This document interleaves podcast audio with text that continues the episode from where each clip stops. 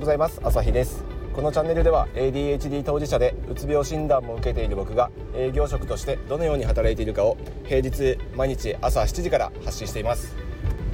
ということで今日から毎朝配信に、え、変更しました。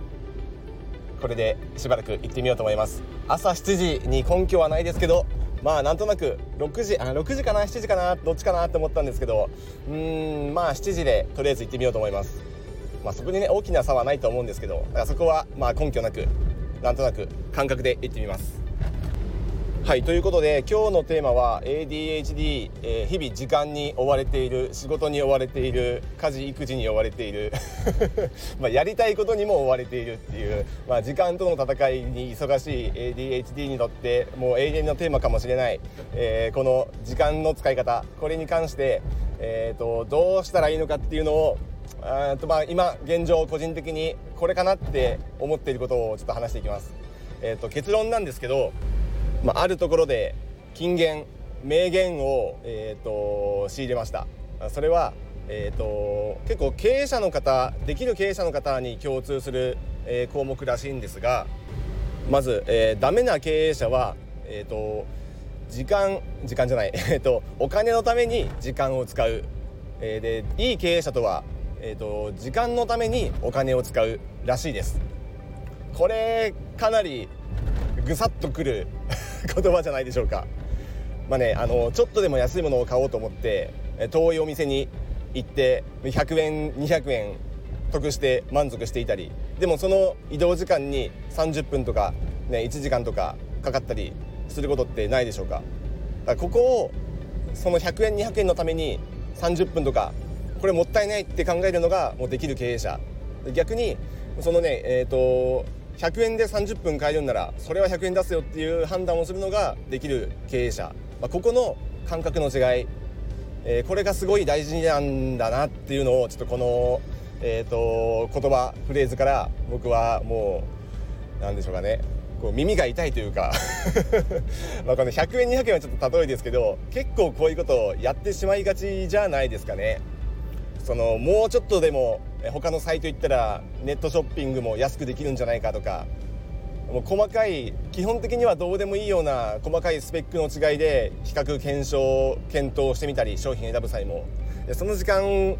ぶっちゃけもったいないですよねそんなにねあの機能とか、まあ、スペックに差がないんなら、まあ、どっちでもいいじゃないかというところ結構あると思うんですよこのね選択肢が多いこのご時世ですので。だからお金のために時間を使うんじゃなくて時間のためにお金を使う。これがもう大事。重要。もうこれをねもう頭にもうすり込んでいこういこうと僕はもう心に決めました。何としても時間を買ってやろうと。時間はもう有限ですからね。お金はワンチャン、えー、稼げたらそれなりに、えーとゆとりが持てるかもしれない。だけど時間はどう頑張ってもどんな天才ももうイーロン・マスクも増やせない。スティーブ・ジョブズも増やせない。そこがやっぱりもう有限だっていうことが決まってるのではいお金のために時間は使わない。時間のためにお金を使う。これでしばらくしばらくというか生涯生きていきたいですね。で僕がちょっと、えー、強く言いたいのはここからなんですよ。えっ、ー、と ADHD はここで終わっちゃいけない。えーとまあ、ショッピングなんて正直人生の中のほんの一部だと思うんで、あの、まあ、そこでねお金と時間のバランスなんて、まあ、正直どうでもよくて、えーと、もっと大事なのは仕事の場面じゃないかなと思ってます。結構完璧主義の ADHD 多くないでしょうか。僕も、えーと、こだわってしまいます。自分が、えー、作り上げたものじゃないとちょっと満足できないとか、誰かに依頼して、うんとちょっと中途半端な出来だったらうん、なんかちょっとこうすっきりしないというかそういう感覚をまあ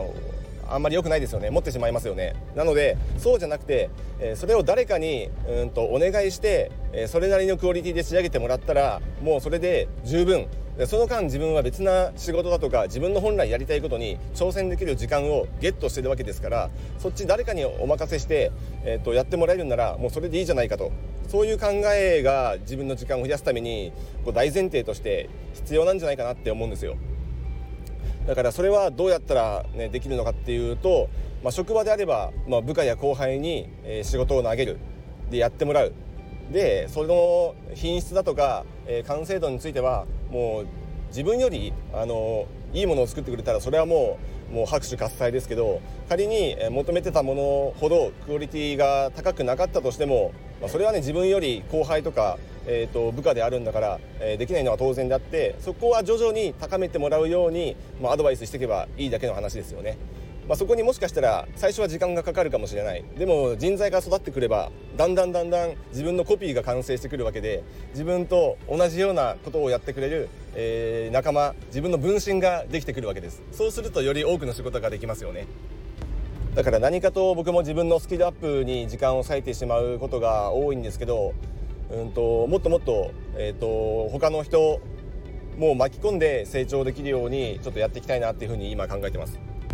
まあ一言で言うなら、えーと、周りに仕事を振って一緒に成長するみたいなそんなまとめ方ができるかもしれないです。